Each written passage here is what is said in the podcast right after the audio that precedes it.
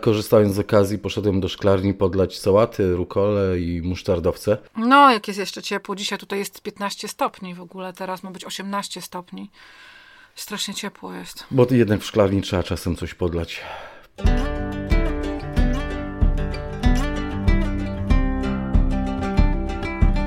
Naturalnie o ogrodach, odcinek 122.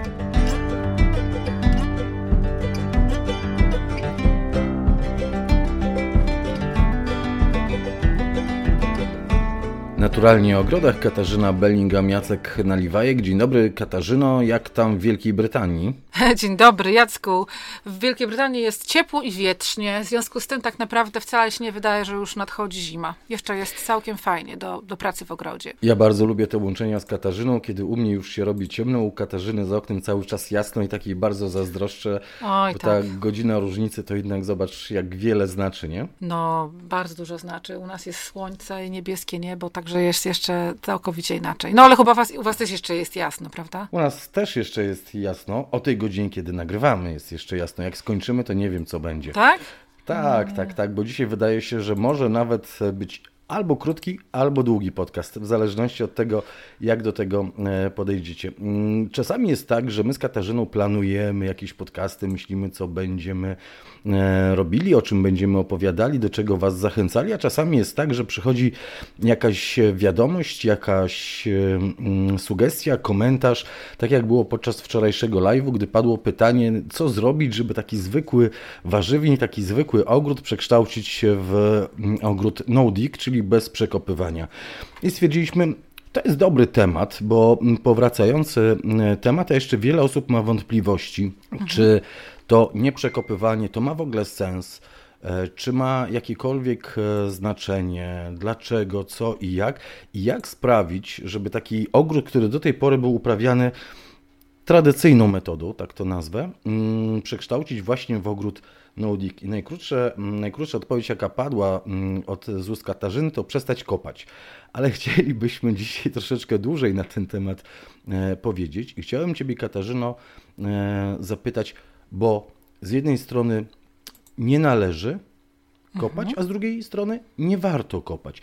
Nie warto, no bo to jest wysiłek, e, to jest ból, e, nie wiem, kręgosłupa, krzyża, mimo wszystko ciężka praca, takie przekopywanie, więc nie warto e, przekopywać. Wyciągamy jakieś chwasty na górę, nasiona chwastów, więc też nie warto, bo mamy więcej tych chwastów. Ale chciałbym Ciebie zapytać, dlaczego nie należy przekopywać mm, e, ziemi? To znaczy, ja w ogóle mam problem ze zrozumieniem em, takiej sytuacji, kiedy wiemy, że coś jest dobre albo coś jest złe, a nadal postępujemy tak jak kiedyś, bo, bo po prostu tak i tyle. E, bo, bo tak mi się też często odbywa, ponieważ ogólnie odpowiedź na pytanie, które mi teraz zadałeś, jest taką rzeczą, którą na świecie już się wie. E, Nawet u nas w Polsce przecież naprawdę, tak jak mówię, na, my e, Polacy bardzo szybko wszystko jakoś tak przyswajamy i ten non-dig też świetnie przyswajamy. E, Wiadomo, od już dziesiątek lat, od tylko czasu, kiedy, od takiego czasu, kiedy na uniwersytetach, w różnych e, instytutach zaczęto badać glebę, e, zaczęto zauważać, jak e, wcale dobrze nie idzie, gdy używa się sztucznych nawozów i takich sztucznych sposobów w ogóle uprawiania ziemi.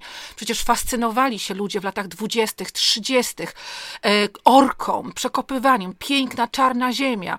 No tak, no to jest coś takiego, co my, ludzie, musieliśmy przejść. Zafascynowaliśmy się tym, myśleliśmy, że to będzie ekstra, ale żeśmy to, że tak powiem, to, to, to okręg przeszli do calutki, tak? Jesteśmy w, w punkcie wyjścia, ale już wiemy o wiele, wiele więcej.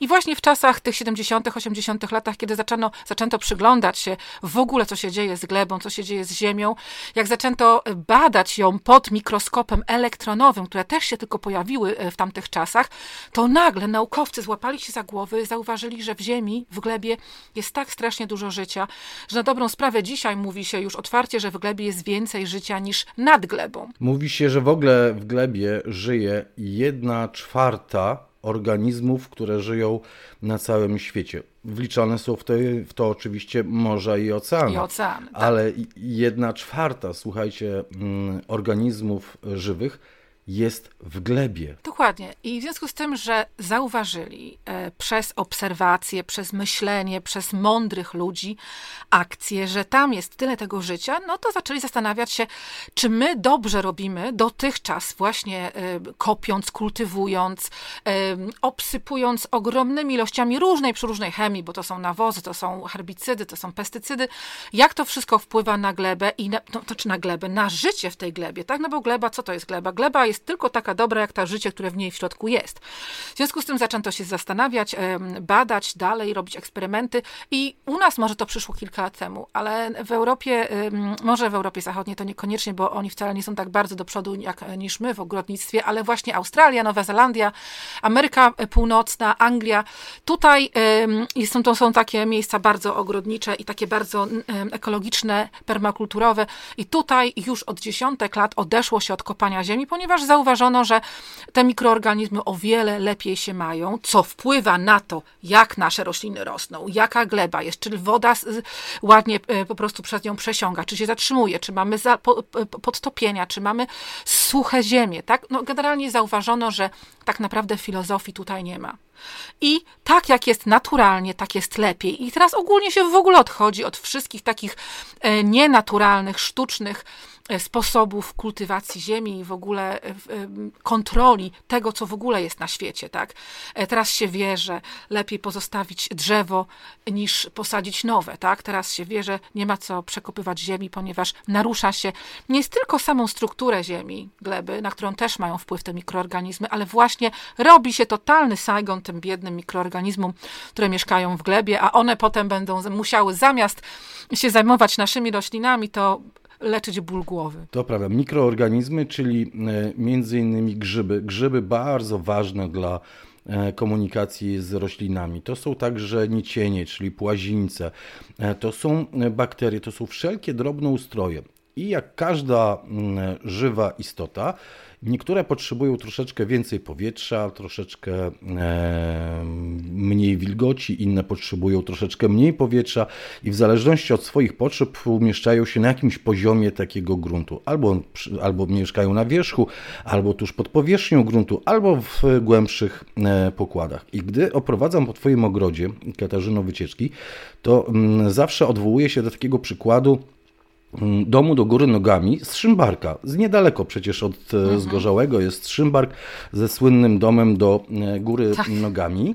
Tak? I każdy, kto chodził po tym domu do góry nogami w Szymbarku, to ma świadomość tego, że, że tam wariuje błędnik, że to jest jakieś nienormalne, że coś jest na dole, a coś tak. jest na górze, a powinno być zupełnie e, odwrotnie. I my przekopując taką glebę, przerzucając ją z dolne warstwy na górę, a górne e, na dół, powodujemy, że te mikroorganizmy, które e, potrzebują więcej powietrza, więc żyją więcej, nagle znajdują się na dole, a te, które potrzebują mniej, znajdują się na górze. Tak skracając oczywiście, bo to nie jest naukowe wytłumaczenie, ale bardziej takie, nazwijmy to, publicystyczne, komiksowe e, wytłumaczenie. Więc e, te biedne mikroorganizmy mówią, nie, to nie jest moje miejsce do życia, to nie jest mój ten dom, ja nie chcę mieć domu do góry nogami, ja idę z powrotem mm, do góry albo idę z powrotem w dół. Pakują te nieszczęsne walizki i się przeprowadzają. Trwa wielka wędrówka e, ludów i mikroorganizmy nie mają jak gdyby mm, czasu na to, żeby komunikować się, żeby rozmawiać z tymi roślinami, z korzeniami tych e, roślin, tylko robią wielką e, przeprowadzkę. I tak. to zaburza życie w glebie. Właśnie przewracanie gleby przerzucanie mhm. jej do góry e, nogami. Tak, ja myślę, że przewracanie gleby do góry nogami, czyli kopanie, na dobrą sprawę mogłoby iść w parze. Ja wiem, że to może brzmi trochę radykalnie, ale mogłoby iść w parze po prostu z używaniem chemii w ogrodzie. Ponieważ właśnie taka gleba, której nie pozwalamy na to, żeby tam zachodziły naturalne procesy, przez to, że cały czas robimy manianę tym mikroorganizmom przez przekopywanie, to taka gleba naturalnie nie będzie miała e, szansy wam upra no, uprawiać, wam prowadzić pięknie rośliny, tak? Bo tak jak Jacku mówisz, e, te mikroorganizmy nie będą mogły w ogóle wspomagać korzenie roślin. E, my, my z, z naszego punktu widzenia będziemy tylko widzieli to, że te rośliny nie chcą rosnąć, źle rosną, więc No bo to jest nienaturalne, więc możemy robić resztę nienaturalnych rzeczy, takie jak właśnie utrzymywać troszeczkę tak sztucznie przy życiu i glebę, i te rośliny, tak? Czyli cały proces, zaczynając od kopania ziemi do nawożenia E, nawozami chemicznymi, sztucznymi, do używania różnych innych chemii, to to wszystko tak naprawdę wchodzi dla mnie do jednego zbioru, bo my teraz wiemy, że właśnie nie tylko przez przekopywanie strasznie, strasznie robimy podgórkę mikroorganizmom, w związku z tym robimy podgórkę w ogóle temu całemu ogrodnictwu czy, czy rolnictwu na dobrą sprawę, ale poza tym, nawet gdyby tych mikroorganizmów w ogóle nie było, to poza tym bardzo to i tak źle wpływa na glebę, ponieważ przerzucając, tak jak mówiłeś Jacku, przerzucając do góry nogami tą glebę, no to wywalamy na górę to, co jest e, mok bardziej mokre, bardziej wilgotne. I teraz to jest wyeksponowane na powietrze, na wiatr, na słońce i to też traci bardzo szybciutko wilgoć. A ta, ten poziom, który był suchy, który był na górze wcześniej, e, teraz znajduje się pod spodem, więc tam, gdzie powinno być właśnie pięknie, wilgotnie, tam teraz jest sucho, więc jaka logika jest w tym, tak? To jest druga rzecz. Trzecia rzecz, też wspomniałeś o jednej, o, o jednej takiej waż, ważnej kwestii, jakie są nasiona e, chwastów jednorocznych. Nasiona chwastów jednorocznych mogą sobie leżeć w glebie przez wiele, wiele, wiele dziesiątek, nawet setek lat, nieruszone. No i jak przerzucamy tą glebę do gór nogami, no to wszystkie nasiona znowu wywalają się na leżakach, na plaży, pod słońcem i zaraz rosną, a my mówimy, oh my god, skąd się wzięły te wszystkie nasiona, wszystkie y, y, chwasty u mnie w ogrodzie. Nigdy nie było takich chwastów, no były, tylko po prostu spały. Ale to jest wszystko y, bardzo takie fajne, logiczne, mądre, ale zapominamy o, o jednej super ważnej rzeczy. Słuchajcie, o tym mało, w ogóle się, przynajmniej ja pamiętam, jakoś mało mnie uczono tego, a w każdym razie nie zostawiło to na mnie y, żadnej, żadnego śladu, tak? Dopiero na moje stare lata siedzę w tych tematach i, i, i, i zdaję sobie sprawę z, przede wszystkim z jednej ważnej rzeczy. Dwutlenek węgla.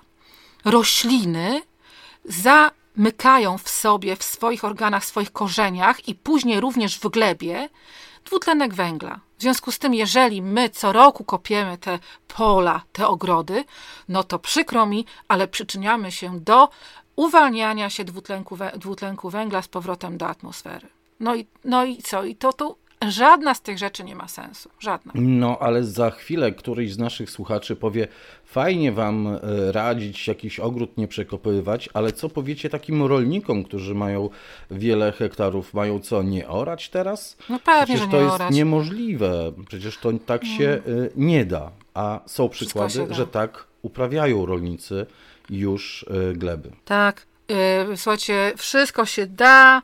Y, trzeba oczywiście przeprowadzić jakieś zmiany. Ja myślę, że największą zmianę, jaką musimy przeprowadzić, y, patrząc na to, co się da, a co się nie da w rolnictwie, to też są, to są sprawy takie, ile my czego jemy, tak? Musimy troszkę się ogarnąć, co jemy, jakie ilości wyrzucamy.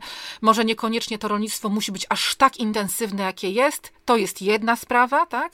A druga sprawa jest taka, że faktycznie już od dziesiątek lat są nawet e, inne zupełnie maszyny ciągniki, rolnicze. maszyny rolnicze, właśnie takie, które są przystosowane do rolnictwa non-dig, w Ameryce no-till, w Polsce po prostu bez przekopywania. I wyobraźcie sobie, że w Polsce też już są takie e, gospodarstwa rolnicze, gdzie nie, przekopu, nie przekopuje się. To w takim razie mm, przejdźmy do tego, bo już wiemy, dlaczego nie warto i dlaczego nie należy przekopywać e, glebę, to teraz przejdźmy, jak zacząć nie przekopywać tej e, gleby, bo wiele osób boi się tego, że jak przestanie nie przekopywać, to coś się złego stanie z tą glebą. Tak, to jest zupełnie normalne, bo my mamy jakąś wiarę w coś, co y, nawet jak żeśmy rośli, to dookoła nas było jakieś takie przekonanie, myśmy wrośli już w tą tradycję, e, w, w takie coś, że tak nam się wydaje, że powinno się przekopywać glebę. Ale Katarzyno, nawet jak sięgniesz po książki, które są nadal wydawane, e, cały czas ogrodnicze, no to jest obowiązkowe e, zajęcie. Na szczęście coraz więcej książek pisze, że wiosną to już nie trzeba przekopywać, ale jesienią to koniecznie trzeba przekopać w ostrą skibę. Nie, w ogóle nie uważam, że książki, tylko dlatego, że coś jest napisane w książce albo coś jest pokazane w telewizji, że to w ogóle musi być prawdą. Dlatego no, najważniejsza rzecz, jaką my musimy mieć taką zdolność e, po prostu używania swojego własnego mózgu i po prostu pod, pod, pod wiedząc to, co wiemy, o czym przed chwileczką mówiliśmy, e, podejmowania odpowiednich decyzji, tak? E, słuchajcie, no nie, nie będzie końca świata, no my jesteśmy po prostu tutaj e, nowi na tej ziemi i no wiecie, no to nie jest tak, że zaraz, zaraz jak nie przekopiemy ogrodu w jeden sezon, to naprawdę wszystko pójdzie już na marne. Musicie mieć więcej wiary w siebie. Ja mam ogromną wiarę w ludzi i teraz w ogóle ja jestem osobą, która w ogóle strasznie, strasznie, strasznie wierzy i jestem podekscytowana tym, że my ludzie jesteśmy niesamowici i że tak samo jak potrafimy sknocić rzeczy, to potem potrafimy je naprawić i po, może trzeba było sknocić, żeby zrozumieć, że jednak nie tędy droga. I teraz właśnie jesteśmy na początku takiej niesamowitej drogi, e, kiedy człowiek zaczyna kumać, zaczyna po prostu kumać, jak to wszystko musi być zrobione. E, ja wiem, że to właśnie o tym mówię, że to nie leży może w naszej naturze, my lubimy troszkę bardziej kontrolować, ale musimy po prostu sobie wytłumaczyć, no kurczę, no jest to niedobre, więc nie będę tego robił, nie będę tego robiła, spróbuję, tak, dam szansę e, na zmianę. No i po prostu od czego zacząć? Przede wszystkim zacząć od tego, żeby mieć dobry jak to się mówi po angielsku, frame of mind, tak? czyli dobre podejście. Musicie na początku się wyluzować i nie oczekiwać nie wiadomo czego. Tak? Nie wierzcie w bajki, nie wierzcie, że w jeden rok będziecie mieli z gliniastej ziemi albo z piaszczystej ziemi piękny ogród, jeszcze najlepiej tropikalny, tak? w polskim klimacie.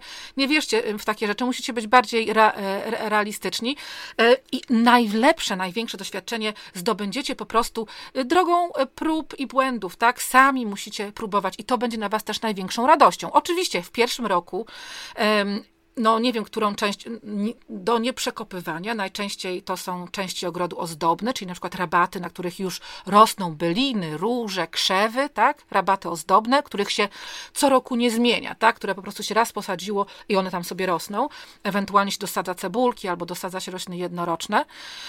No i są oczywiście ogrody warzywne na przykład, które musimy y, cały czas zmieniać. W ogrodach warzywnych w moim, twoim Jacku zmiana, że tak powiem, obsadzenia jest nawet dwa dwa, razy, y, dwa do trzech razy w roku. Także tam cały czas coś się dzieje, wyrywamy, wycinamy, dosadzamy, zbieramy, dosiewamy. Także to są dwie części ogrodu, na które y, y, spojrzymy. No i oczywiście są części ogrodu, które są zakładane od nowa.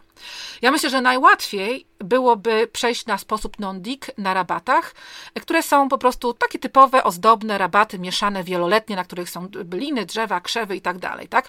Które już są założone, które już, tak. już są obsadzone, już są założone po prostu. Tak jest. E, I tutaj po prostu um, wiem, że dużo osób na przykład na jesień wzrusza tą glebę, albo na wiosnę wzrusza tą glebę po przycięciu roślin. I tutaj zupełnie nie ma takiej, e, takiej potrzeby. Ja tutaj też walczę w oni też nie mogą się odzwyczaić od tego, żeby chociaż trochę ją wzruszyć, chociaż ściółkują od 50 lat co roku, ale jeszcze muszą wzruszyć. No i co jeszcze Pazurkami takimi pewnie, nie? Na, o, już ja im dam no. pazurki. Um, ja po prostu myślę, że y, trzeba zadbać o to, żeby na tych zagonach, na tych rabatach ozdobnych, tak mówmy rabaty ozdobne, nie było chwastów wieloletnich, a to i tak powinniście y, o to zadbać, że jak widzicie tylko jakiś wieloletni chwast, to bierzecie y, ręczne widełki, albo widły ogrodowe i delikatnie podważacie glebę razem z tym chwastem. Niczego nie wykopujecie, tylko podważacie i delikatnie pociągając za, za, za rośliny wyciągacie, bo to się da, słuchajcie, wiem, bo już na milionach różnych gleb i ogrodów pracowałam i tam były różne, przeróżne chwasty i się da, tylko trzeba spróbować, tak? Nie ma co tam też się denerwować ani z tym szarpać. Także przede wszystkim trzeba się pozbyć tych chwastów wieloletnich. Jeżeli wychodzą wam chwasty jednoroczne, to wystarczy kupić um, porządną haczkę, porządną motyczkę, nie jakąś tam po babci, prababci, tylko taką najlepiej, właśnie taką tą szwajcarską, która jest bardzo dobra dla pleców, ponieważ y, za każdym ruchem y, się pozbywasz chwastów do przodu, do tyłu, y, zawsze się pozbywasz tych chwastów i też tego nie ma sensu zbierać, tylko zostawcie te chwasty, od, które przejedziecie Cięte. motyczką, tak, na rabacie, niech one się tam rozłożą. No i oczywiście takie rabaty, słuchajcie, chociażby małą ilością, ale ściółkujecie, ściółkujcie co jesieni e, jakąś materią e, organiczną przekompostowaną. Czy to są liście przekompostowane, czy to jest kompost, czy to są przekompostowane zrębki, przekompostowana kora. To jest świetny materiał, naprawdę.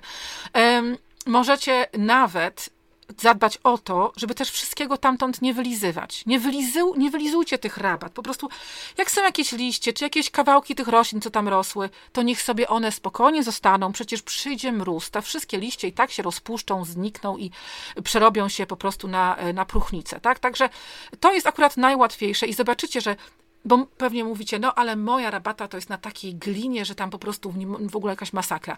Ale jak będziecie dodawać ten e, co roku tą ściółkę, nawet cienką warstwę, to zobaczycie, że po kilku latach ta ziemia się zupełnie zmieni. I zupełnie też nie, będzie chciały, nie będą chciały w tej ziemi rosnąć chwasty jednoroczne. Ponieważ chwasty jednoroczne nie lubią takiej bogatej w humus gleby właśnie jak... jak e, taka, którą osiągniecie przez ściółkowanie e, materią organiczną, a chwasty wieloletnie, słuchajcie, jeżeli raz porządnie wykopiecie je razem z korzeniem, nie pozwolicie im się rozsiewać, no to one nie powinny y, rosnąć rok po roku i wam zawracać gitarę. Dodatkowo na rabatach sadźcie rośliny tak blisko siebie, żeby tam nie było przerw metrowych, dwumetrowych pomiędzy roślinami.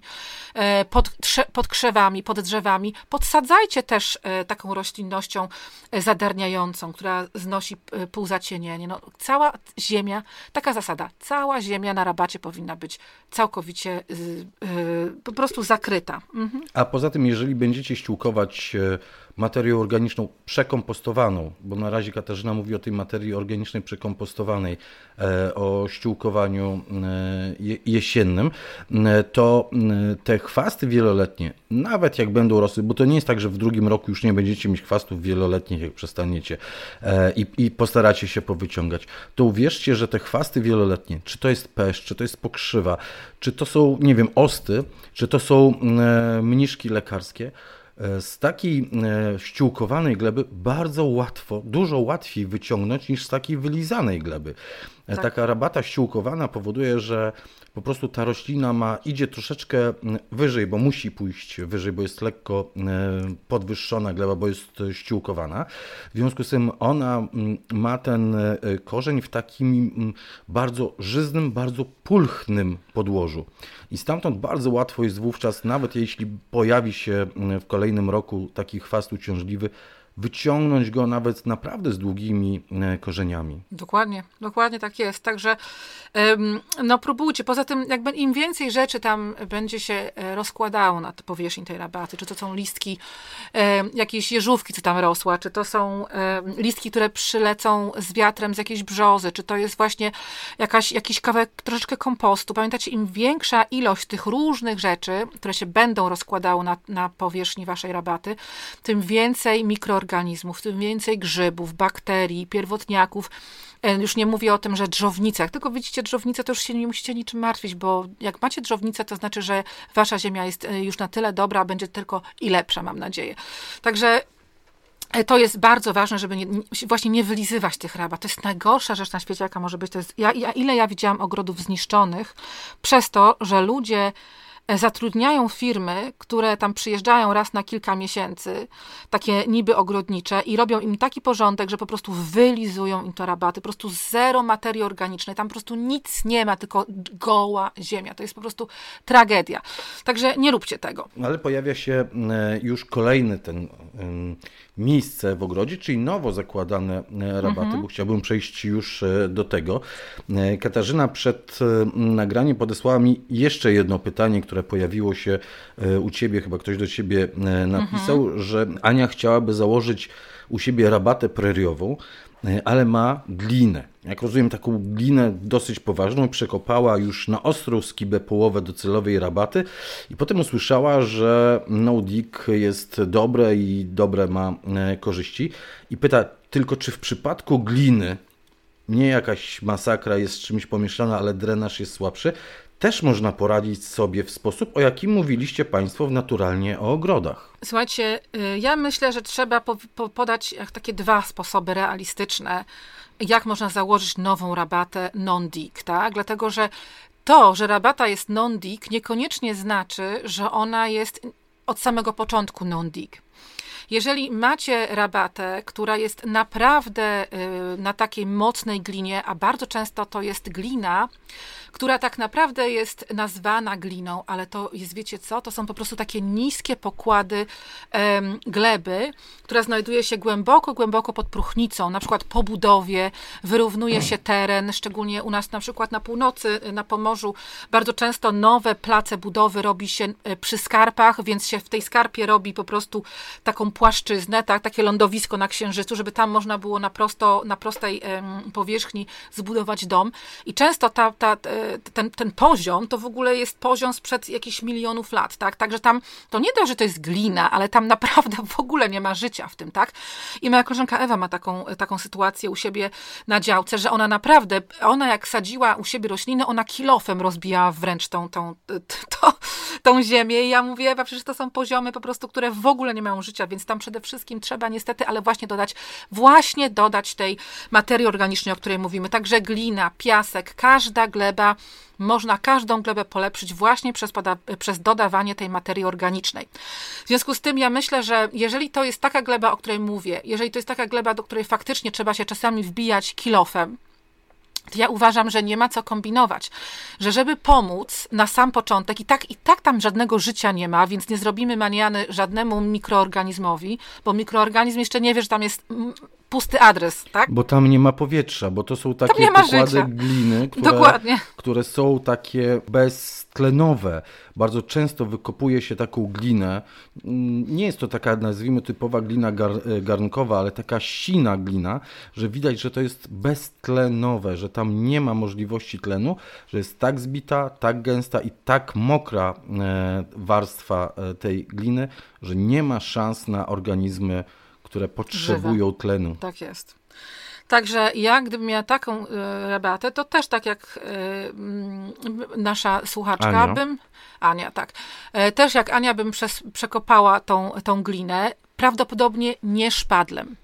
Ja w ogóle uważam, że jak już musimy coś kopać, to o wiele łatwiej kopie się widłami ogrodniczymi niż szpadlem, tak? Dlatego, bo, e, dlatego że, no wiadomo, szpadel ma taką, ma więcej tej powierzchni, do której glina się w ogóle może przykleić, także odstaw szpadel, weź porządne widły ogrodnicze i do końca przekop tą swoją rabatę i na to, tylko że jak przekopiesz na tą skibę, no to wtedy, y, bo jeżeli się przekopuje e, widłami, to nie ma aż takiego efektu, ale takiego efektu pokiereszowanego później, tak? Ale, dokładnie, nazywa. ale jak jest ostra skiba, to później trzeba to niestety wszyściutko wyrównać grabiami, więc podejrzewam, że trzeba będzie rozbić sporo gród i mocno się tam napracujesz, bo przy przekopywaniu e, widłami nie ma aż takiego, aż takiego czegoś. No i jak już e, to do końca przekopiesz, jak już wyrównasz, wyrównasz grabiami, rozbijesz te grudy, to na to e, dobrze by było, żebyś wyrzuciła porządną, grubą warstwę kompostu, tak? No taki kompost z lokalnych e, zakładów utylizacji śmieci byłby naprawdę super dlatego że możesz kupić większe ilości, bo to nie jest takie strasznie drogie i możesz wysypać porządną warstwę, a to po prostu będzie oznaczało, że szybciej ta twoja glina zrobi się fajną ziemią do sadzenia tych roślin, tak? No i pozostaw to wszystko na, na razie tak, w ten sposób, teraz jesienią i na wiosnę, kiedy już będzie po mrozach, ta, te, te grudy jeszcze się zmrożą, może się rozkruszą, dzięki temu to zależy jaka będzie zima.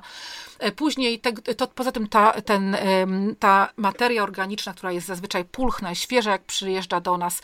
Ona opadnie i wszystko będzie w kwietniu, od początku kwietnia, prawdopodobnie albo od połowy kwietnia, żeby tylko to nie było mokre, będzie gotowe do sadzenia. Także to, to można zrobić w ten sposób, ale, ale można też zrobić w ten sposób, jak e, ja zrobiłam u nas w tym ogrodzie, który był specjalnie zakładany, ten kawałek ogrodu, właśnie dla e, jednego z moich odcinków e, Grunt to ogród.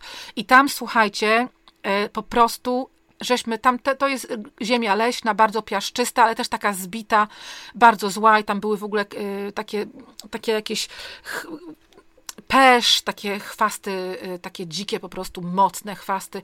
I myśmy na to po prostu rozłożyli karton, porządną, grubą warstwę kartonu, takiego grubego kartonu, z, z, y, żeśmy, żeśmy zbierali przez jakiś czas um, kartony i żeśmy później to wszystko użyli. Na to żeśmy wysypali warstwę około 30 centymetrów też takiego kompostu Potem żeśmy to wszystko zagęścili butami i zrobiło się 20 centymetrów już kompostu, nie 30. Jak nie 15. I, tak, i do tego sadziliśmy byliny, ale słuchajcie, wtedy trzeba sadzić byliny z doniczek P9 albo z multiplatów, ponieważ oczywiście, jeżeli posadzimy coś większego, no to, to będzie wystawało ponad ten kompost, tak? Także wtedy trzymajcie się mniejszych wielkości doniczek. No i musieliśmy później podlewać, tak? Tak jak mówiłam ostatnio w live, te rośliny, póki się, póki ten karton się nie rozłożył, póki ten kompost się nie pomieszał, chociaż troszeczkę z tą górną warstwą tej beznadziejnej e, ziemi pod spodem, póki te korzenie nie przerosły jej, to trzeba było je podlewać. Szczególnie, że to był sezon, no, jak posadzisz coś e, od kwietnia, no to będziesz miała sezon ciepły, poprzez wiosna, lato i jesień, tak? To trzeba będzie im pomagać podlewać, ale one sobie potem już w kolejnych latach będą o wiele lepiej radziły. Także to są takie dwa sposoby. Możesz wspulchnić tą ziemię. Nie musisz też przekopywać tymi widłami, wystarczy, że ją wspulchnisz, tak, że wbijesz widły, poruszasz do przodu i do tyłu i po prostu troszeczkę ją rozluźnisz. rozluźnisz. Jeżeli masz tam chwasty, to przykryj e, kartonem, bo to jest po to właśnie ten karton. A jeżeli nie, bo nie wydaje mi się, że czasami w takiej glinie nie ma chwastów, bo tak jak mówiliśmy, że chwileczką tam nie ma w ogóle życia, po prostu przykryj tylko tym kompostem. Ale ta materia organiczna będzie tutaj najważniejsza. Naprawdę. E, to e, jeżeli wydasz pieniążki na rośliny, jeżeli potem będziesz myślała, że coś źle zrobiłaś, bo rośliny umierają, e, czy w złej szkółce kupiłaś, czy coś było źle z pogodą. Nie, to będzie tylko zasługa tego podłoża, bo w tym podłożu takim gliniastym niewiele jest. I oczywiście to jest w takim przypadku, tak jak mówię, jak są takie te, te pokłady niższe. Jeżeli to jest glina, która jest faktycznie tak, to jest normalna gleba gliniasta, tak, ale ona wtedy wcale nie jest taka zła, to tam są składniki pokarmowe i to bardzo fajne i dodanie takiego um, kompostu, no to po prostu sprawi, że ta gleba będzie najlepsza gleba, jaką w ogóle możesz sobie wymarzyć. A wysianie nawozów zielonych, choćby łubinu, oczywiście to jest czasochłonne, bo to trzeba zaczekać. Nie w tydzień to się robi, a trzeba by poczekać kolejny sezon tak naprawdę. Tylko, że żeby wysiać te nawozy do ziemi, która jest nieściółkowana, to trzeba by było jednak ją... Nie, ja mówię o takiej zwykłej glinie, nie, nie już takiej beztlenowej, nie takiej glebie, mhm. wiesz, która jest e, taką, którą po prostu trzeba, trzeba rozluźnić. Nie, no ale to by trzeba by było ją też rozluźnić jakoś, nie? Czyli też jakąś kultywację przeprowadzić, e, na przykład właśnie jakieś, jakąś e, płytką orkę e, z bron, bron, bronowanie, a to no też można, bo tak jak mówię, no jak się coś coś zakłada, no to trzeba się troszkę postarać. No, jak żeśmy niszczyli, niszczyli, niszczyli, no to musimy to w jakiś sposób od, od, odkręcić i czasami to będzie oznaczało, że jeden raz może trzeba by było zrobić e, takie harakiri właśnie, że trzeba by było zaprosić rolnika z, z, z pługiem e, i potem z broną i potem samemu jeszcze popylać z grabiami, żeby to wszystko ładnie wyrównać. E, można wypożyczyć e, człowieka z z minikoparką. Minikoparka też może rozluźnić e, ziemię. Nie wykopując ją, tylko po prostu delikatnie ją otwierając, podważając. Możemy wypożyczyć glebogryzarkę, tylko e, to też nie jest takie łatwe czasami, bo one są nie takie mocne e, i trochę się więcej namęczymy, niż tego w ogóle będzie miało sens. Także e, za pierwszym razem, jeżeli macie taką glebę, to jak najbardziej możecie tą kultywację przeprowadzić. Kultywacja oznacza właśnie przekopywanie gleby, tak? To oznacza słowo kulty, kultywacja. I wysyp, jak najbardziej wysiać, można by było wysiać nawozy zielone, ale wtedy to, jeżeli macie faktycznie, tak jak Jacku, ty mówisz, troszkę więcej czasu, może dodatkowy sezon, ale to się opłaca robić, jeżeli na przykład macie cały ogród, całe tam ileś tam tysiąc metrów powiedzmy, tak, kupujecie działkę, macie na tej działce nie wiadomo co, no to wtedy w ten sposób można tą działkę przygotować. To, o czym Katarzyna mówi, czyli te przy zakładaniu, rozluźnienie gleby, bo to o tej glinie takiej ciężkiej, która mówiła, to nie chodziło o to, żeby przewrócić e, glinę z jednej strony na drugą stronę i zrobić, po prostu przewrócić cegły do góry e, nogami, tylko chodzi o to, żeby napowietrzyć, żeby dać szansę, żeby powietrze mogło dojść do głębszych warstw takiej glebie. Podglebia nawet można powiedzieć, bo tam nie ma gleby, jest, tak, jest już podglebie. podglebie tak prawda? I, I y, dostanie się, y, żeby dostało się tam powietrze. Dlatego, że tak jak mówiliśmy na początku, te mikroorganizmy potrzebują powietrza. W związku z tym takie mm, pierwsze wzruszenie takiej y, gleby, czy tak jak Katarzyna mówiła o minikoparce, które stosowała u siebie na rabacie preriowej, że ona wbijała łyżkę, ta minikoparka i tylko poruszała lekko po to, żeby właśnie stworzyć kanały powietrzne czy jeśli macie mm, dużo czasu, duży ogród y, i wysijecie choćby łubin, który głęboko się korzeni i którego mm, korzenie zamierając stworzą te kanały powietrzne, to jest dostarczenie powietrza do gleby. Bo mm, także zasadą w przypadku no ale także w przypadku każdej, każdej innej metody E, I tutaj e, my często mówimy o tym w podcastach, jest niedeptanie takiej gleby, nie chodzenie po niej, nie zagęszczanie, nie jeżdżenie jakimś ciężkim sprzętem mhm. po tej glebie, bo w ten sposób zamykamy ją, zbijamy ją i powietrze nie ma szansy pozostać w głębi. W związku z tym nie depczemy gleby, nie chodzimy po niej, albo przynajmniej staramy się jak najmniej chodzić po niej, a jeśli, jak, jeśli już możemy, może musimy, to tak jak u y, Katarzyny leżą gdzie niegdzie deski, czy to w szklarni leżą deski, po których się chodzi siejąc. Teraz, y, teraz chyba leżały w szklarni y, w tym tunelu foliowym u ciebie, bo były siane, więc deski leżały. Czy to w warzywniku leżą deski, żeby chodzić po deskach i żeby ten ciężar rozkład, nasz ciężar rozkładał się po prostu na większą powierzchnię. To mamy y, tę jedną rzecz. Aha, i jeszcze y, Katarzyno, bo wiele osób powie tak, no dobrze, to przekopaliśmy mm, tę glinę taką beztlenową, garnkową, daliśmy te podłoże, no ale co z tego? To jest tylko 20-30 cm, pod spodem dalej jest y, glina, dalej tam mm, nie ma życia. I mogą się zdziwić po dwóch, trzech, czterech latach, że z tych 15-20 cm kompostu zrobiło się życie także dużo głębiej. To wszystko się samo pięknie przemiesza, nie będzie pod spodem, nad spodem, wszystko będzie jednością, ponieważ to wszystko będzie fantastycznie wymieszane, e, właśnie cząsteczki kompostu, cząsteczki gliny tym się w ogóle nie martwcie. Ale to nie jest robota wasza. Nie, nie. To będą mikroorganizmy, mniejsze, większe zwierzątka, takie jak dżownice. E, to będzie samo się mieszało właśnie. I to jest fajne. Musicie tak naprawdę spróbować y, zaufać temu, że natura sama potrafi to zrobić, bo przecież tak się naturalnie dzieje, tak? Naturalnie, no, no na pewno na geografii uczyliśmy się wszyscy tego, że przecież nawet y, gleba, piasek, glina, to wszystko kiedyś było, to jest w końcu roz, y, roz, rozwalona, że tak powiem, skała przez różne rzeczy, przez mikroorganizmy, przez y, jakieś chemię, tak naturalną chemię, przez jakieś kwaśne y, rzeczy, bo jak się patrzy na, naszą, na to, jak, ile milionów nasza Ziemia jest, y, jak na nią wpływały różne rzeczy, które się działy, tak, jakieś wybuchy wulkanów i tak dalej.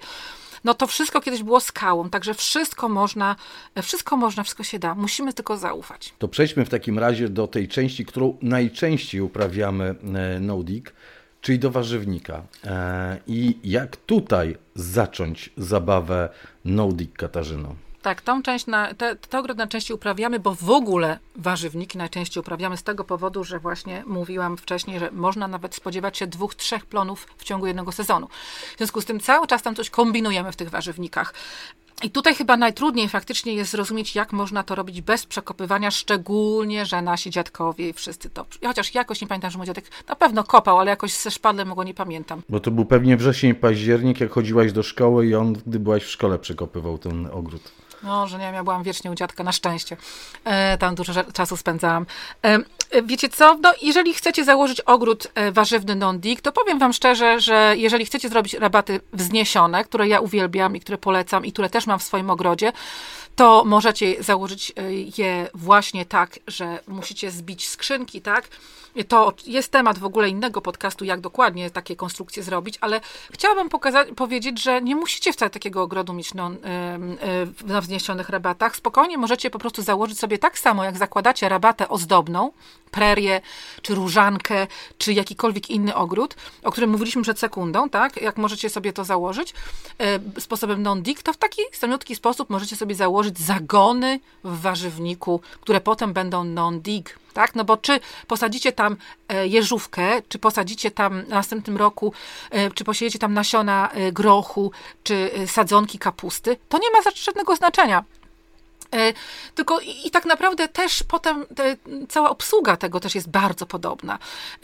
Chodzi po prostu o to, żeby w tym ogrodzie tej ziemi zapewnić dużo tej, tej materii, y, materii y, organicznej. Tak, na tym polega takie właściwe non-dig. Może być, Jacku, tak jak mówisz, może być zamiast takiego klasycznego, powiedzmy, kompostu, czy przekompostowanego czegoś innego, obornika, czy zrębków, czy kory, może być y, ten nawóz zielony, jak najbardziej. Tylko potem, jak ten nawóz będzie rósł, to musimy zadbać o to, żeby on został na tej ziemi i żeby on na tej ziemi się rozłożył. Więc Więc nie pozwalajmy tej faceli, tym łubinom, tym bobom dorastać do jakichś ogromnych ilości, wielkości, znaczy się, do, żeby one nie kwitły, tak? Musimy być twardzi i nawet facelię ściąć y, przed tym, jak ona zakwitnie, póki ona jest jeszcze mięciutka i ona się pięknie rozłoży na glebie, tym samym ją ściółkując, tak? Bo tak jak mówiłam wcześniej, nie ma nic gorszego niż goła gleba. Ale taki warzywnik, warzywnik no-dick rodzi wiele pytań naszych słuchaczy. Przede wszystkim, ok, jak już oswoją się z tym, że nie trzeba przekopywać, no to przecież E, są mm, rośliny, które rosną, są boby, są kapusty, są sałaty, groszki, o których e, wspomniałaś. I co, nie wyrywać korzeni? Dlaczego? Przecież to jak? Korzenie mają zostać w glebie ścinać nad ziemią? Tak. Szczególnie bobu, szczególnie roślin motylkowych, ponieważ oczywiście rośliny motylkowe mają zdolność za magazynowania w korzeniach y, azotu, tak? Wolnego azotu z powietrza, dlatego to tym bardziej, nawet jakbym przekopywała ogrody, to i tak bym zostawiała te, y, te, te korzenie. Słuchajcie, ja wszystkie korzenie zostawiam, tylko że na przykład takie rośliny jak brokuły, czy kapusty, czy kalafior, no to jest troszkę ciężej, tak, ponieważ tak sekatorem przyciąć, bo one są ogromne te pędy, dlatego po prostu używam dużego takiego sekatora do gałęzi. Nad samą ziemią to ścinam. Zazwyczaj to jest też tak, że to jest w tym okresie, kiedy i tak później się ściółkuje, tak, zbieramy te, te plony, zjadamy. I później przykrywam to wszystko ściółką e, i w ogóle zapominam, że to kiedykolwiek istniało, a jeżeli chcę od razu, natychmiast wysadzić na przykład rządek sałaty, czy rządek szpinaku, czy czegoś innego, czy rzodkiewki na jesień, to po prostu robię to pomiędzy tymi rzędami, które kiedyś były, gdzie tam są te um, tam, gdzie są te pozostałości po nich i tyle, nie? I co, i nie będzie korzeni w przyszłym roku? nie będą mm. przeszkadzały takie korzenie, takiej, takiej kapusty, takiego pomidora, takiej fasoli innym roślinom? Nie będą przeszkadzały. A jak mam przeszkadzać? Że ich nie będzie, że one się rozłożą. No dobrze, no po to pytam, żebyś odpowiedziała, że one się rozłożą. Ja pytam po prostu tak, jak pytają nasi słuchacze. To jest troszeczkę, to jest troszeczkę tak jak z tymi, um, jak z tymi nawozami zielonymi. Wyobraźcie sobie, że przecież to też można powiedzieć, że to jest nawóz zielony, nie? E, bo też zostaną te przestrzenie w po, powietrzne w glebie po korzeniu, który się rozłoży. Jak najbardziej, słuchajcie, w ogóle się tym nie przejmujecie. Zostawiacie i zapominacie, że to kiedykolwiek istniało i patrzycie już w przyszłość i w nowe kapusty. Rzeczywiście w przypadku kapust, y, jarmuży, brokułów, to te korzenie są po prostu twardsze i dłużej będą się w tej glebie e, rozkładały. Łubiny też mają takie dosyć mocne korzenie, więc też troszeczkę dłużej będą się e, rozkładały, ale przecież to nie ma e, problemu. Jeśli wysiejemy pomiędzy nimi inne rośliny albo wysadzimy po prostu inne rośliny, bo tak jak większość korzeni, tak samo korzenie nie wiem, drzewa, po ścięciu drzewa one wcześniej czy później się rozłożą. A warzywa są po prostu delikatniejsze niż drzewo, więc się szybciej e, rozkładają. Tworzą mm, pustki powietrzne, a dodatkowo te wszystkie strączkowe, o których tutaj mówimy, to co Katarzyna e, te, też mówiła, te, te brodawki napełnione mhm. tym azotem, które zebrały e, z powietrza, po prostu cudownie będą wzmacniać glebę. Ale w takim razie, jak jeszcze z tymi zielonymi nawozami postępować? Bo też ich przecież nie przekopujemy, a mamy wiele różnych e, nawozów zielonych, które możemy stosować.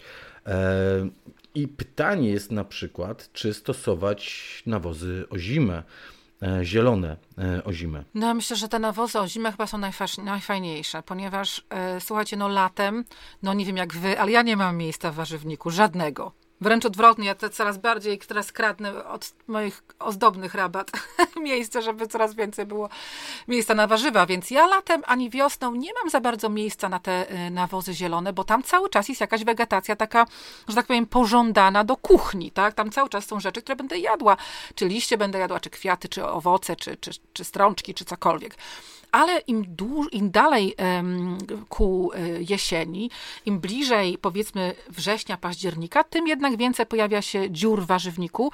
Nawet poza tym, że i tak cały czas są uprawy, to jednak nie będzie ich aż tak dużo, ponieważ niektóre rośliny nie można w ogóle uprawiać e, o tej porze roku, ponieważ one po prostu za zimno jest dla nich. No ogórki, e, prawda, jakieś tam mhm. cukinie, mhm. fasolki, tak, to wszystko nienawidzi chłodu i tam się naturalnie pojawiają miejsca i dlatego właśnie w październiku, we wrześniu to jest najfajniejszy czas według mnie właśnie, żeby zająć się tymi zielonymi nawozami, więc mm, fajnie by było w, tak, w takim wymarzonym świecie wysiewać takie nawozy we wrześniu, pozwolić im, aby one pięknie sobie wzeszły przez miesiąc, półtora i później na takie nawozy wyrzucić ściółkę. To by było moim zdaniem po prostu najlepsze, co tylko się da, prawda? Jak już przyjdą takie większe e, mroziki, zaczną się pojawiać mroźniejsze noce, to wtedy po prostu na te, bo część tych nawozów zielonych sama klapnie, tak. a część nie będzie chciała klapnąć, więc być może trzeba by czasami pomóc im klapnąć, e, ścinając, wyściółkować to kompostem. No bo właśnie, bo cała zabawa z no to jest nie tylko nieprzekopywanie, ale wprowadzanie tej bogatej materii organicznej do gleby. Z jednej strony nawozy zielone, z drugiej strony kompostowanie e, i ściółkowanie e, materią organiczną przekompostowaną, czyli kompostem przekompostowanym obornikiem. Mm, mówiłaś o zrębkach, mówiłaś o korze, bo te przekompostowane materie także na zagonach warzywnych można e, stosować. Ale, droga pani Katarzyno, E, ktoś ze słuchaczy może zapytać, no dobrze, ale przecież obornik wprowadzamy do gleby i przekopujemy go, e, dlatego żeby nie ulatniał się azot. A jak ja wyściółkuję takim obornikiem zagon, no to ten azot się ulotni i nici z, tego, z tych właściwości tego obornika, tak? No bo przecież cały czas byliśmy uczeni, że obornik dajemy jesienią, świeży taki fajny obornik, mhm. przekopujemy, szybko po rozłożeniu takiego e, obornika przekopujemy szybko, żeby azot się z niego nie ulatniał. Tak, ale to znowu jest coś, tak jak mówisz, ja zauważyłam, że dużo osób nie może się rozstać z tym właśnie pomysłem, żeby ten obornik, nawet jeżeli mamy obornik granulowany, żeby jednak troszeczkę... Nie wymieszać go, go z ziemią. Bo tak jest w instrukcji obsługi. No, no, ale a kto to napisał tą instrukcję obsługi? A przepraszam kurczę? bardzo, a jak spojrzałaś na instrukcję obsługi kompostu z szadółek? Nie, w życiu. Na szczęście używamy? nikt, na szczęście ja nikt, który tam mi ten kompost sprzedawał, na tyle mieli jeszcze pomyślunku, że nie dali mi tej e, instrukcji, bo by wiedzieli, żebym po prostu wyleciała w kosmos razem z tą Ta instrukcja wisi na stronie internetowej. Kiedy robiłem odcinek e, kompost na tony, to przejrzałem kilka takich e, instrukcji. No ale błagam, I w no nie... każdej instrukcji jest, że trzeba wymieszać z ziemią, więc to nie jest takie coś odległego to także funkcjonuje nadal. Ja nie mówię, że to jest odległe, tylko że zawsze będą na świecie ludzie, którzy nie będą mieli pojęcia, o czym mówią. To jest normalne, nawet za dwa miliony lat. Także się po prostu dlatego mówię, że musimy sami, troszeczkę sami musimy pomyśleć, tak? Um, azot, okej, okay. E, jak najbardziej. Pamiętajcie również, że azot, e, pamiętajcie też taką rzecz, Jakoś to się mówi o nawozach sztucznych, więc dlaczego by to nie miało iść również do nawozów naturalnych? Rośliny nie są w stanie pobrać nawozu tyle, ile byśmy chcieli, tak? Rośliny sobie pobierają tyle nawozu, ile chcą. Czasami w ogóle go nie pobierają, bo czasami z jakiegoś powodu tego nie mogą zrobić. Czy mają za dużo wody, za mało wody, czy mają za dużo zimnego wiatru, czy nagle gorącego słońca, wiecie. To nie jest takie konstant, tak? Jeżeli chodzi o rośliny. To jest inaczej każdego dnia, a nie tylko każdego dnia, ale o każdej porze dnia. Także to nie jest tak, że musimy każdy ostatni grameczek e, azotu z tego obornika wyciągnąć dla rośliny, tak?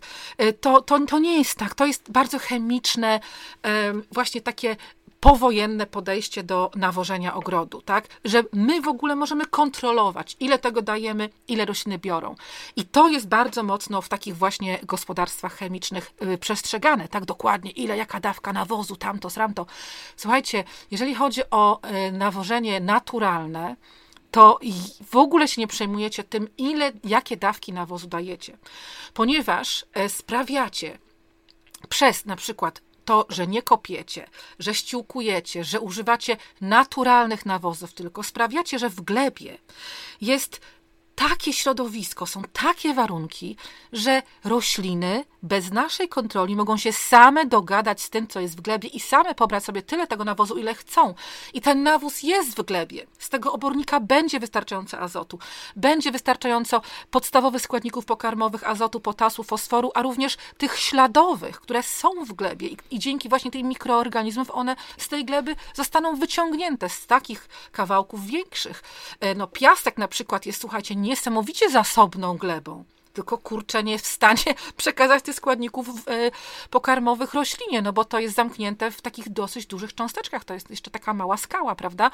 Ale jeżeli będziemy tam do tego piasku dodawać mikroorganizmy, no to one będą mogły ten piasek, że tak powiem, obrabiać na obrabiarce i przekazywać te śladowe chemiczne składniki do rośliny. Także jeżeli e, robicie ogrodnictwo ekologiczne, to musicie wyrzucić miarki, wyrzucić jakieś takie kontrolowane podejście do tego, ile nawozu komu czemu dajecie. Po prostu musicie zaufać, że tam wszystkiego będzie wystarczająco i to, wiecie, to nie jest takie moje gadanie głupie. Ja to mówię na podstawie już doświadczenia właściwie kilku pokoleń, tak? Mhm. Bo to myśmy się nie urodzili wczoraj, to ludzie robią to już od dziesiątek lat. A ja dodam jeszcze mm, tyle, że mm, jeżeli nie przekopujecie gleby, to tak naprawdę mniej potrzebujecie dostarczania tego azotu, tego potasu e, do gleby, niż gdybyście przekopywali tę e, glebę, bo te mikroorganizmy po prostu dogadają się z roślinami i e, dostarczą właściwą ilość tych pierwiastków, które są im potrzebne. I dlatego także Katarzyna bardzo często podkreśla, żeby ściółkować rośliny przekompostowaną e, materią, a nie przekompostowaną e, materią, nie ściółkować e, gleby. Gdy uprawiamy te rośliny, oprócz takiej cieniutkiej warstwy, na przykład słomy, trawy, która chroni od, od wiatru, a to dlatego, że te mikroorganizmy, które żyją na górze, gdzie są korzonki bardzo często, roślin e, żyją na górze, czyli w najmniej rozłożonej e, jeszcze materii, lubią rozkładać taką materię. Jeśli dorzucimy im na górę mm, takiej nieprzekompostowanej materii, to te mikroorganizmy, a przynajmniej część z nich mówi, o, na górze jest prywatka, więc lecimy na tę prywatkę, bo tam jest dla nas robota i będziemy rozkładać ten nieprzekompostowany obornik, te nieprzekompostowane zrębki i troszeczkę się wyprowadzają z gleby, nie wszystkie oczywiście, idą wyprowadzają się z gleby, części, idą tak. do góry i, i korzenie roślin nie mają z kim rozmawiać. Słuchajcie, to naprawdę one komunikują się ze sobą. E, jakieś cukry wypuszczają, żeby przyciągnąć te mikroorganizmy do siebie, żeby mm, pierwiastki dostarczyć i nie mają z kim rozmawiać. E, I tak jak w wielu e, innych krajach, bo Katarzyna wspomniała e, o Australii, o Stanach Zjednoczonych, gleby są różne i tam być może można pościółkować jakąś nieprzekompostowaną materią, bo życie jest jakieś tak bardzo bogate, że to niczemu nie, nie, nie zaszkodzi. nie można. A u nas nie. Nie, bo mi się przypomina, wiesz co, taki, taki czytałem taką książkę Bieżeństwo, to, to o takich mm, wyprawach ludzi, ucieczce mm, podczas I wojny światowej z terenów Polski, gdy uciekali z terenów wschodniej Rzeczpospolitej od Warszawy na wschód przed nacierającymi mm, mhm. wojskami niemieckimi i uciekali na, na, na wschód, na wschód i część trafiło chociażby na żyzne pola Ukrainy. A, to jest ewenement. I tam stosowali metody, które były tutaj w Polsce stosowane, czyli jesienne właśnie E, nawożenie obornikiem, orka, co, co, co było e, oczywiste. I nagle okazywało się, że kurczę, tam nic nie rośnie, że tam rośliny bardzo słabo rosną, bo są przenawożone, bo tam nie trzeba, tam się nie używa obornika po prostu. I dodanie e, obornika właśnie spowodowało, że te zboża miały dużo niższy plon niż siane w samej glebie, tak żyznej, no ale to jest Dlatego Ukraina. w ogóle uważam, że jest bardziej bezpiecznie nie, nie ściółkować obornikiem na tyle świeżym, który ma mhm. jeszcze tyle azotu, tylko obornikiem przekompostowanym albo po prostu kompostem przekompostowanym, bo wtedy e, nie macie, nie macie możliwości e, niczego tak za bardzo zalać tym azotem. Musi, musimy uważać, bo my jesteśmy tacy przyzwyczajeni, ten azot, azot, azot, też nam wbili to do głowy, ale naprawdę słuchajcie ostrożnie, bo potem będziecie mieli wszystko z wielkimi liśćmi, a z małą ilością owoców, e, czy jakichś powiedzmy strączków, czy i tak dalej, tak dalej, czy kwiatostanów, tak? No zależy, co tam jemy w czym. Mhm. Także to też nie ma co tak za bardzo kontrolować, dlatego ja niestety, ale y, często dostaję teraz, ja no często, wystarczająco często pewnie y, na, na ogrodowej, y, na naturalnie ogrodach też na maila przychodzi propozycja od firm, które zajmują się testowaniem gleby, testo, testowaniem czy ta gleba ma więcej takiego składnika, czy takiego składnika, czy jest kwaśna, czy jest niekwaśna. Słuchajcie, w ogóle mnie to nie interesuje, jaka moja gleba jest, jeżeli chodzi o kompozycję kompozycję chemiczną, ponieważ i tak nie zmienię naturalnego y, uprawiania tej gleby, tak? Widzę, że rośliny pięknie rosną. Jedyny, jakiś, jedyny taki prawdziwy, mocny wpływ na moje rośliny, które uprawiane są w ten sam sposób, czyli mają cały czas dodawany kompost, cały czas mają dodawaną, przekompostowaną materię, żeby właśnie karmić to życie w glebie, czyli utrzymuje żywą glebę. Dla mnie jest najważniejsze, jeżeli chodzi o glebę. Nie, I nie, nie wierzę, żeby tam były jakieś niezbalansowane składniki pokarmowe, dlatego nie interesują mnie w ogóle jakiekolwiek testy mojej gleby. Um, jedyne rzeczy, które mogą wpłynąć na roślinę, tak naprawdę, naprawdę to jest ilość wody i ilość światła. Tak? Jeżeli macie glebę żywą, to potem, jeżeli wasze rośliny, coś z nimi jakoś jest nie tak, to dlatego, że mają właśnie nieodpowiednie warunki wodno, e, wodne albo świetlne, tak? Roślina jest za wysoka albo za niska. Ta sama, ta sama roślina, my tutaj żeśmy obserwowały z Aliną bardzo ciekawą sytuację, jeżeli chodzi o rozplenicę, bo y, na naszej prerii w Chmielnie, którą zakładaliśmy, rozplenice, te same, które są u nas, są no jedna czwarta naszej rozplenicy.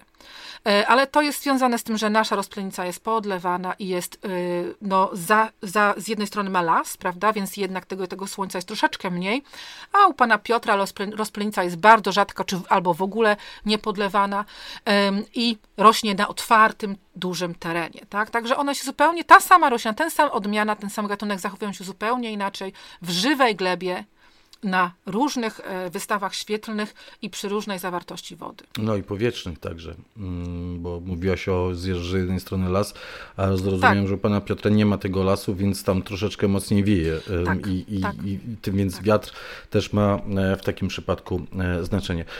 Słuchajcie, no uprawa no-dig, czy to rabaty ozdobnej, czy zakładania rabaty ozdobnej, czy zakładania warzywnika, czy prowadzenia warzywnika – nie jest skomplikowana. E, to naprawdę jest prosta rzecz. Najtrudniej jest chyba w to uwierzyć, przekonać się i dać szansę sobie i glebie do tego, żeby przejść na tę metodę e, no-leak. A jak już e, przejdziecie, to naprawdę będziecie zadowoleni. To jest gwarancja satysfakcji stuprocentowa, tak? Po to teraz przy towarach jest, że tam stuprocentowa gwarancja satysfakcji albo zwrot tak. towaru. Fajne, fajne jest to, że wiesz Jacku, nie musimy na szczęście sami na własnych, e, na własnych plecach tego się uczyć, tylko już to jednak jest y, tak. wypróbowane przez innych ogrodników i widzimy, oczywiście musimy brać pod uwagę, tak jak mówiłeś, że oni są na innych glebach, on, oni są w innych jakichś tam powiedzmy klimatycznych strefach, czy w Stanach, czy, czy gdzieś tam, ale nadal jednak ten, ta sama myśl przyświeca, tak? Zostawić w spokoju, tak? Pomóc, ale nie gwałcić, tak? Nie robić maniany. Ja myślę, że warto też jest Słuchajcie, są, coraz więcej o tym się mówi, coraz więcej fajnych filmów jest. Warto zobaczyć ten film e, Kiss the Ground właśnie o glebie. I tam jest pokazane to też troszkę na, na większą skalę. I tam jest to pokazane nie tylko, bo nasze ogródki to jest śmieszny problem w porównaniu właśnie z problem, jaki mają rolnicy, żeby przejść na, na non-dig, dlatego że to jest, wiecie, już, e, no to o tym się mówi, to jest już zbadane, to jest e, obliczone, że jeżeli jakieś tam 70% wszystkich rolników na świecie przeszłoby na sposób non-dig, to w ogóle by nie było problemu z, z tym, z nadmierną ilością CO2 w atmosferze i z ocieplaniem powietrza, atmosfery, klimatu, tak? Dlatego, że to CO2 by się cały czas, co roku, a czasami dwa razy w roku, jak się orkę robi dwa razy w roku, nie, u, nie, nie uwalniało do, y, do do atmosfery. Także oglądajcie, obejrzyjcie ten film. Jeżeli jeszcze nie widzieliście na, na Netflixie, jest ten film Kiss the Ground. Jest fantastyczny, bardzo ciekawy. On jest w polskiej wersji też. W ogóle warto obejrzeć filmy i poczytać e, książki o życiu e, w glebie. Książki, które e, w, czy artykuły, które ukazywały się w ostatnich latach, bo to jest tak, że nauka o glebie, nauka o roślinach naprawdę robi wielkie postępy. Ogromne, kiedyś, wierzono, tak? kiedyś wierzono, że to słońce kręci się wokół Ziemi. E, teraz wiemy, że jest inaczej. Bardzo podobnie jest e, z roślinami, że wcześniejsze teorie dotyczące gleby, dotyczące e, roślin, dotyczące komunikacji, czy w ogóle roli gleby w życiu rośliny, no tak skrótowo, też przepraszam, żeby się nikt nie obrażał, sprowadzały się do tego zestawu NPK, plus tak, ewentualnie tak. jakieś mikroelementy. A w tej chwili wiemy dużo więcej, bo nauka naprawdę idzie do przodu i bada te związki roślin z glebą i e, tego życia e, w glebie. Więc warto sięgać tak. po, po prostu po nową, współczesną literaturę i to naukową, słuchajcie, literaturę, bo naprawdę mm, jest wiele opracowań polskojęzycznych, nie wiem, czy, czy jest, czy jest e, wiele, ale, ale jest wiele e, opracowań w inostrannych językach. Ale chociażby ta książka, taka właśnie o, o drzewach, jak on się nazywa? Taka była słynna. Ja to mam po angielsku tę książkę, już mam teraz zanik umysłu. Y, no, mm, ukry, ukryte życie drzew, czy coś takiego? Coś takiego. Mhm. No, to też, to, tam mhm. też jest właśnie opisane, są te grzybnie niesamowite, jakie to jest, jakie, jakie właśnie, tam jest bardziej opisane o drzewach, ale właśnie jak te drzewa ze sobą się porozumiewają, dzięki właśnie glebie, dzięki y, grzybom. Y, dobrze, Jacku, tak jak mówiłeś przed chwileczką, mm, trzeba sięgać po informacje, ale też pamiętajcie, że walka nie jest równa ponieważ cały czas na świecie najbogatsi ludzie, jeżeli chodzi o, o sprawy, ogrod, takie sprawy ogrodnicze, jakieś gadżety ogrodnicze, jakieś, jakaś chemia ogrodnicza, jakieś rzeczy, produkty ogrodnicze. Pamiętajcie, że najbogatsi to są właśnie niestety, ale producenci chemii i oni będą chcieli wam ją jak najbardziej sprzedać, oni będą mieli najbardziej kolorowe pudełka, najbardziej kolorowe reklamy i będą jak najbardziej przekonywujący. Także musicie pamiętać, że sami musicie podejmować podejmować decyzje. Ja, ja się cieszę, Katarzyno, bo wiele, e, wielu polskich producentów e, środków chemicznych albo dystrybutorów środków chemicznych wprowadza już ofertę taką organik, organiczną że to świadczy o tym, że skoro oni reagują. Jeżeli oni w tym widzą pieniądze, to ja się też cieszę, tak. Dokładnie. Jeśli oni reagują produktowo, to znaczy, że jest popyt na e, te środki i na ten E, kierunek rozwoju ogrodnictwa, więc tak. jest wielka nadzieja. Tak, jeżeli jeszcze tylko liderzy e, wszystkich opinii. państw na świecie i opinii też zgodzą się z tym, że taka jest potrzeba, to w ogóle wydaje mi się, że będziemy wygrani aż do końca. Katarzyna Bellingham, Jacek Naliwajek, Naturalnie o Ogrodach. Dziękujemy bardzo serdecznie. Na koniec ostatni raz w tym roku zapraszamy do ogrodu e, Katarzyny. W najbliższą niedzielę od 11 do 16 e, dyniowe szaleństwo Katarzyna zapowiada w Zgorzałym, czyli tak. wielkie pomarańczowe pożegnanie.